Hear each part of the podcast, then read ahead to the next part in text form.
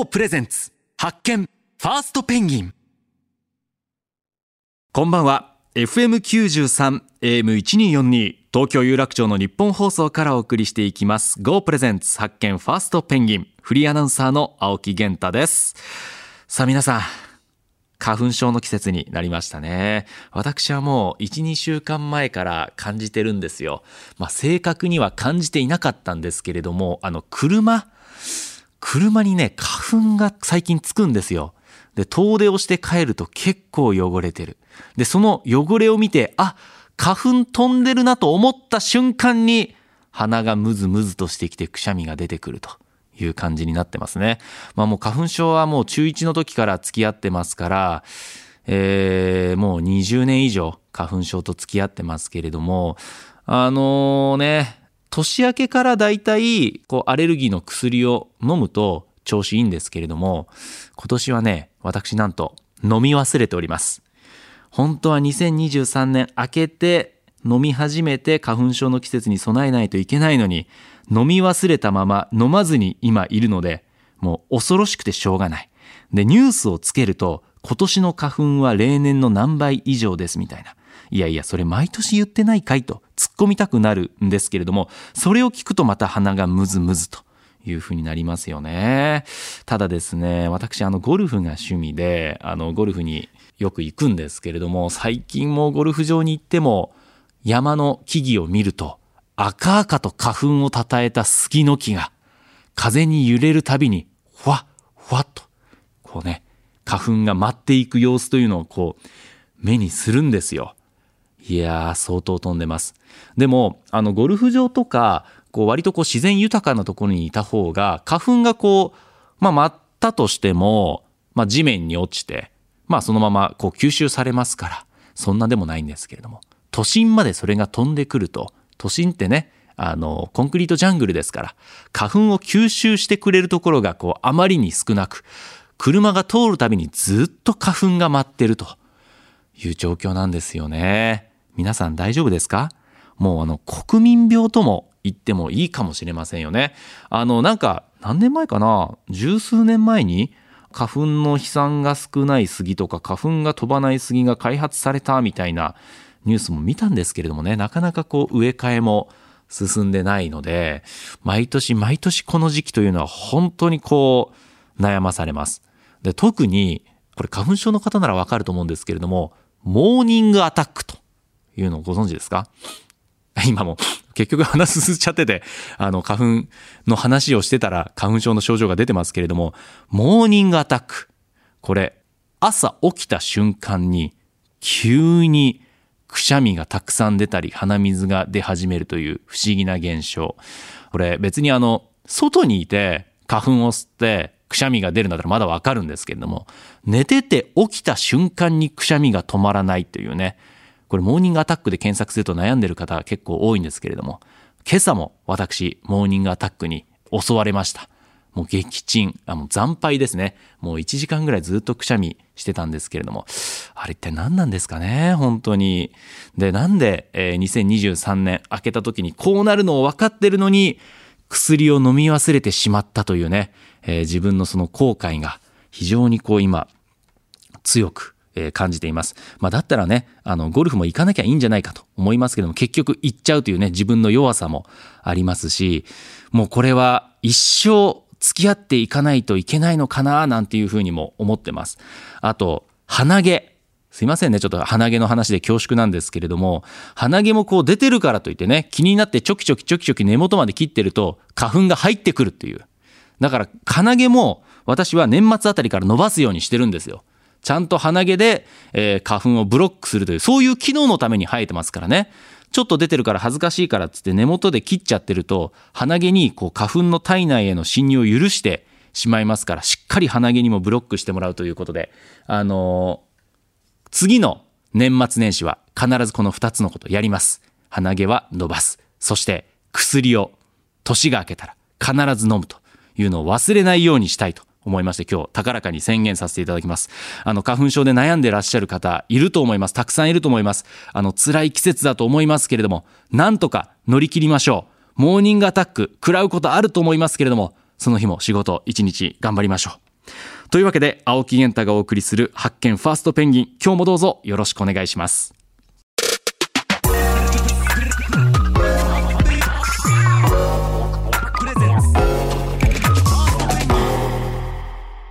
プレゼンツ。発見。ファーストペンギン。FM93 AM1242 東京有楽町の日本放送からお送りしています。Go プレゼンツ。発見。ファーストペンギン。リスクを恐れず真っ先に新たなビジネスや未知のジャンルに飛び込む。ファーストペンギン。そんな勇気とチャレンジ精神を持っている方をゲストに迎えてその世界になぜ飛び込んだのか。その先にどんな未来を見据えているのかなど様々なビジョンを伺ってリスナーのあなたと新しい発見を探していく番組です。本日番組を一緒に進めてくれるのはザ・クリエイティブファンド LLP 代表パートナーの小池愛さんです。よろしくお願いします。よろしくお願いします。さあそして今週もあなたの会いたいをつなぐをビジョンに掲げ駐車場を核にシェアサービスによるモビリティプラットフォームの構築を目指し駐車場予約アプリアキッパを展開するアキッパ株式会社の代表取締役社長 CEO 金谷元気さんです。小池さん、はい、先週金谷さんのお話を伺っていかがでしたか？はいあのビジネスモデルもすごくいいものだなというふうに思いましたしその駐車場のスペース一つ一つにですね営業したというそういった物語があるっていうのを聞いてそれは金谷さんの何か強みがやっぱり生きているんだなっていうところとどんな風にそうなっていったのかなっていうのが気になっています。はい。お知らせを挟んでから秋っぱの金谷元気さんにお話を伺います。どうぞお楽しみに。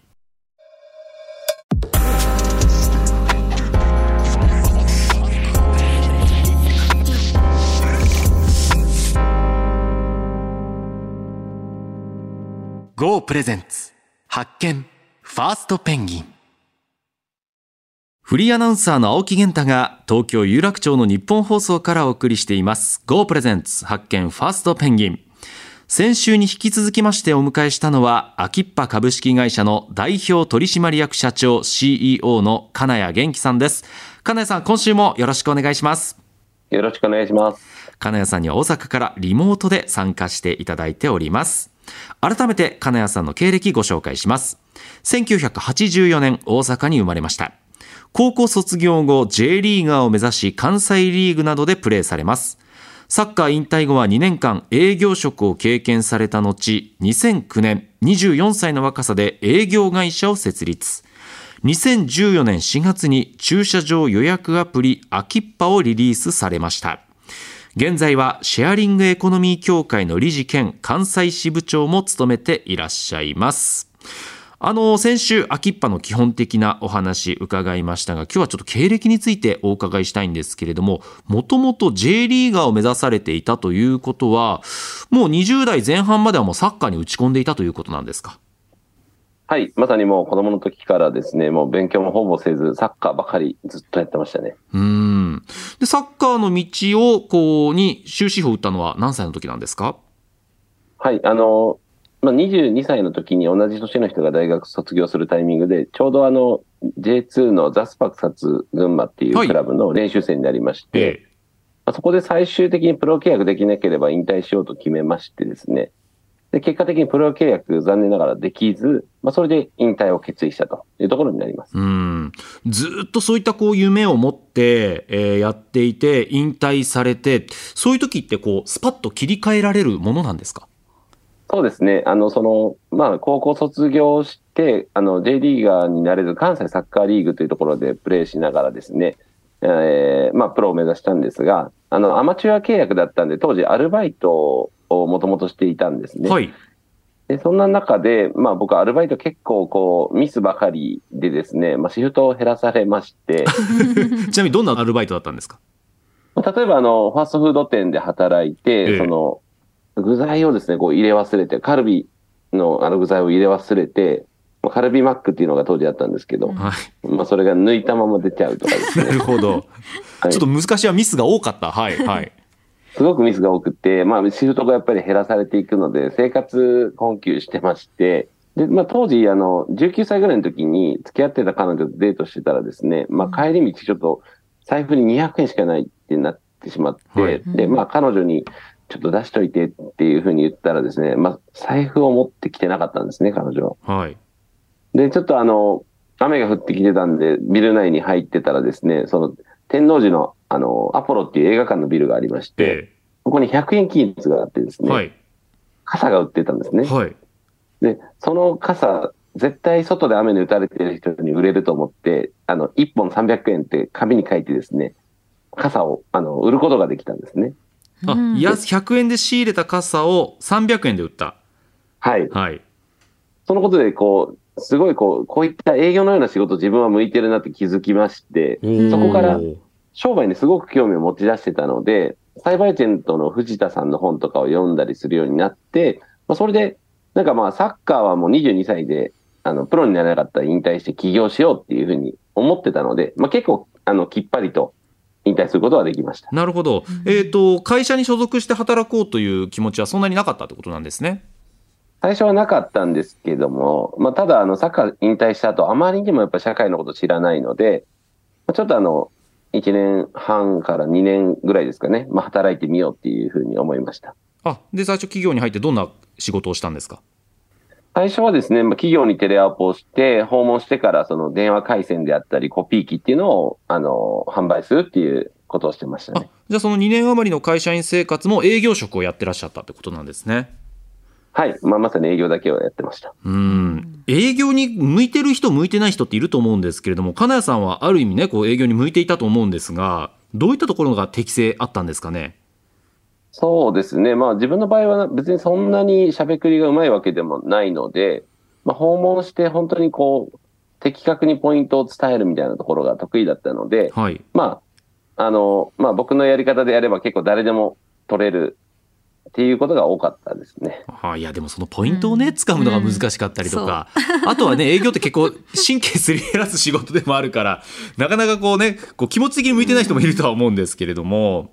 ねあのー営業職で培ったことで今の秋っぱのビジネスにこう生きている点というのはありますか？そうですね。まあ先ほどお伝えした、まあその営業の型作りってところがすごく得意だったので、まあそれを型作りをして、まあそれを社員であったり、その代理店さんにそのままあのお渡ししたら、まあ誰もがそれが獲得することができるっていう状態を作ることができたっていうのがあるかなと思います。今秋っぱに登録している駐車場っていくつでしたっけ？アクティブでは常時3万5千件が、はいそうですよね使えるようになってます。あのね、先ほど小池さんもおっしゃってましたけど、まさにそれを営業で切り開いてきて、その営業はだから型を金谷さんが作って、社員の方がその型通りに営業するということなんですね。そうですね。当時はそうやって最初広めました。まあ今ではちょっとそこまで営業に関わることはないんですけど、ええあの、まあ当時はまさにそういう形で落とし込んだってところですね。あの、差し支えなければ、どういう型なんですか？まあ型って言ってもですね、ええもうトークスクリプトとかはもう全部作って、もう資料もあの分かりやすく作るっていうことだけなんですけど、ああ、なるほど。まあ、それを見れば、ある程度、その、まあ、営業が苦手な人とか経験のない人でも、それなりにできるものがあるということなんですね。そうですね、アキッパ立ち上げた時っていうのはですね、うんまあアキッパも新規事業だったんで、その営業代行のトップ営業マンとかは、あの、やっぱりこっちに来てもらえなかったんで、はい。営業成績一番悪かった人に来てもらって、で、まあ、彼でもかなり取れたんで、あの、ある程度、まあ、これはみんな取れるかなというふうには思いました。なるほど。その営業代行の会社の力も借りつつ、でもその人にこうマニュアルみたいなものは金谷さんが作って提供してと。はい。あーでもこれ提供できたのはね、小池さん、やっぱりうん金谷さん自身に営業の経験があったからですよね。そうだと思います。うんねえ。で、あのーその秋っぱをリリースする前に24歳の若さで営業会社を設立ということで、これはどんなビジネスをやってたんですか？そうですね。もうこれもう最初自宅で資本金5万円しかなかったんで、まずはもう、まあ、テレアポをして営業を、例えばソフトバンクさんの携帯電話であったり、あとはウォーターサーバーをショッピングモールでですね、こう、たまに売ってると思うんですけど、まあ、空いた空きスペースで、あの、ウォーターサーバーを案内してましたね。あーまさにご自身も営業代行のような仕事をやってらっしゃったと。はい、まさにそうなります。おおだからでも営業代行では終わらずに自分自身のサービスを、えー生み出したということなんですね。はい。あのその営業代行の会社がシェア駐車場サービスアキッパを生み出したというのはどういう流れなんでしょうか？そうですね。あの、営業代行をやってる時に結局数字ばかり追ってしまうところがあって、なんかこれって本当に世の中のためになってるのかなって、ちょっと心から思いましてですね。まあ、そんな時に共同創業者の、あの、松井からですね、まあ、この会社のそもそもミッションって何ですかと。ミッションなかったらやっていけませんまで言われますしですね。はい、まあ、それで、それまでミッションとかまで考えたことなかったんですが、うん、まあ、ちょっと考えようということで、まあ、いろいろ考えてたんですけど、まあ、その時に、その電気を使えなくなるという自宅でね、そういった経験をしまして、はい、まあ、自分たちって電気みたいにこうなくてはならぬ必要不可欠なサービスを作りたいなって心から思いまして、で、その時、あの、会社の経営理念をなくてはならぬを作るに定めたんですね。まあ、そこで、まあ、なくてはならぬものってイコール困りごとを解決することだっていうところに行き着き、はい、当時いた社員みんなで、あの、壁に困りごとを200個書いて、この中のどれかを解決しようというところで、まあ、それで出たのが駐車場の困りごとだったというところになります。うん。理念を決めて、じゃあ具体的に何をやる？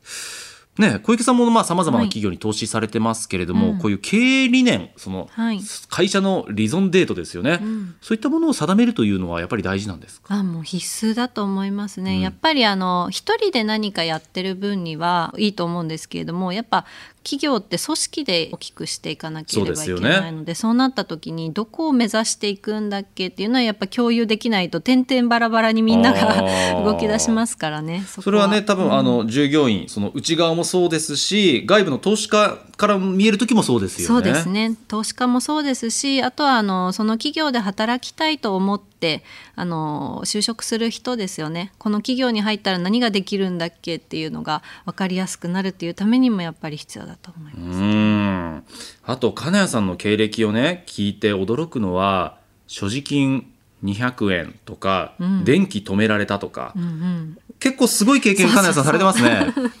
そうですね。本当にお金がずっとなかったんではい、そんな経験、はい、でしたね。はい。うん、そこからということですからね。あの、今、アキッパのサービス展開されてますけれども、競合となるような、こう、企業とかサービスってあるんですか？そうですね、今も数社はあるんですが、ただ、あの、以前までですね、リクルートさん、楽天さん、ソフトバンクさんと、たくさんの大企業さんも入ってきてたんですが、まあ、その3社はですね、すでに撤退もしくは譲渡っていうのをしておりまして、はい。まあ、あの、なんとかシェアを保てているというところになります。こうなんかね、資本力のある大手が撤退したというのは、どういう背景があるんですか？やはりこれって、あの、まあ、ネットワーク効果のあるあのサービスになりまして、駐車場が多いから、まあ、会員数が増えて、会員数が増えたら、まあ、駐車場の利用が増えるから、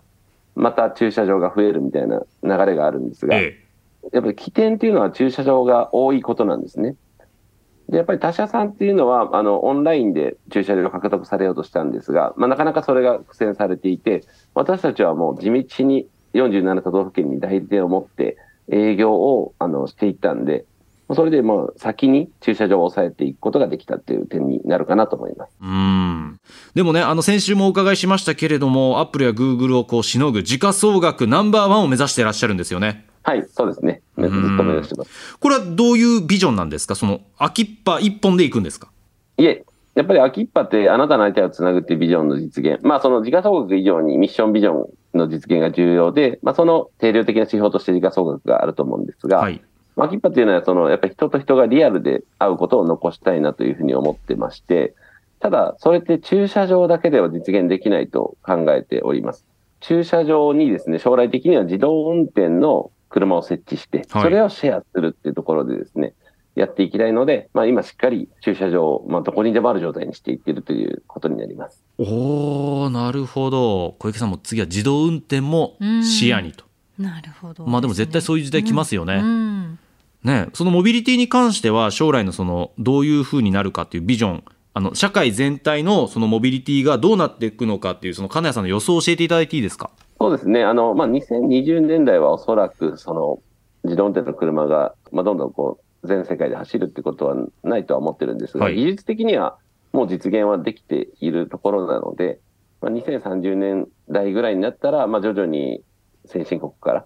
入っていくとは思ってますんで、まあ、その時にですね、やっぱり駐車場がですね、出会いのハブになるといいますか、駐車場で乗ってですね、で、まあ、行き先でも駐車場が必要だったりするので、まあ、そういった世界になってくると思ってるんですが、最近 Facebook が社名をですね、あのメタに変えまして、はい、うんメタバースに投資していくとあのなってるんですね。はいはいで現実と同じようなこう仮想現実を作ろうとしているっていう中で、バーチャルの専門家の方々って、バーチャル時代になるとですね、人と人が会うことが少なくなるっておっしゃられてるんですね。はいで僕はやっぱりこうリアルで人と人が会うのが好きですし、そのライブとかスポーツイベントっていうところで、そのリアルな体験も好きなんで、やっぱりそれって人が人であるために残し続けたいなと思ってまして、うん。で僕はあの Facebook の創業者のザッカーバーグとですね、同じ年でもあるんで、なんか同じ年にこう生まれてきたのは使命でもあるなと思ってまして、と人がリアルで会うことをですね、今後数千年にわたって残すためにうん生まれてきたと思ってます。素晴らしいですね、うんサッカーに打ち込んできた時代はあのクリスティアーノ・ロナウドと同い年としてサッカーをやってきて、で今はねザッカーバーグと同い年としてビジネス世界で頑張っていると。いうことなんですね。でもね、金谷さんとお話ししていると、こう、なんか未来がこう楽しみになりますよね。ね。はい。金谷さん、2週にわたっていろいろなお話を伺わせていただきまして、本当にありがとうございました。ありがとうございました。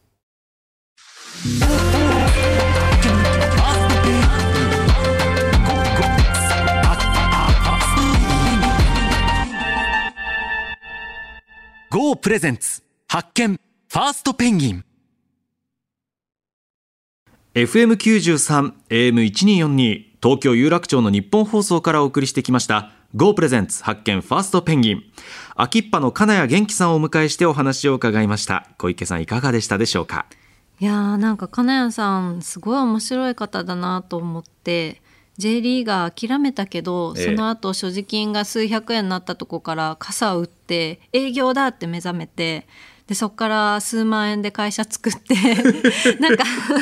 出てくるお金の単位が数百円とか数万円の話してたかと思えばですよ。でもなんかあの世界をやっぱりアップルとかグーグル超えていくっていうところまで見据えてるっていうなんかあの夢がすごい大きいっていうと陳腐な言葉になっちゃうんですけれども、本気でそれをやっていこうということでそれをまた地道にっていう、なんか地道さと壮大さが